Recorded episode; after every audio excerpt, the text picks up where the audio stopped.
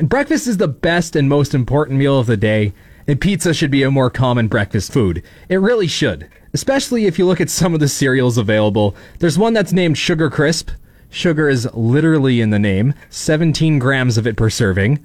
No, thank you. Pizza is actually considered a vegetable down in the States, and I need my veggies, admittedly. And while pizza might not seem like the most healthy breakfast out there, if you really break it down, it's bread, cheese, veggies, Sometimes there's a protein in there. That's a balanced meal, if you ask me, especially if you're making it yourself.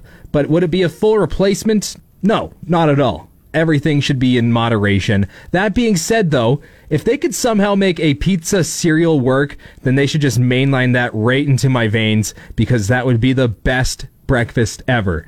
Just barely better than standalone pizza.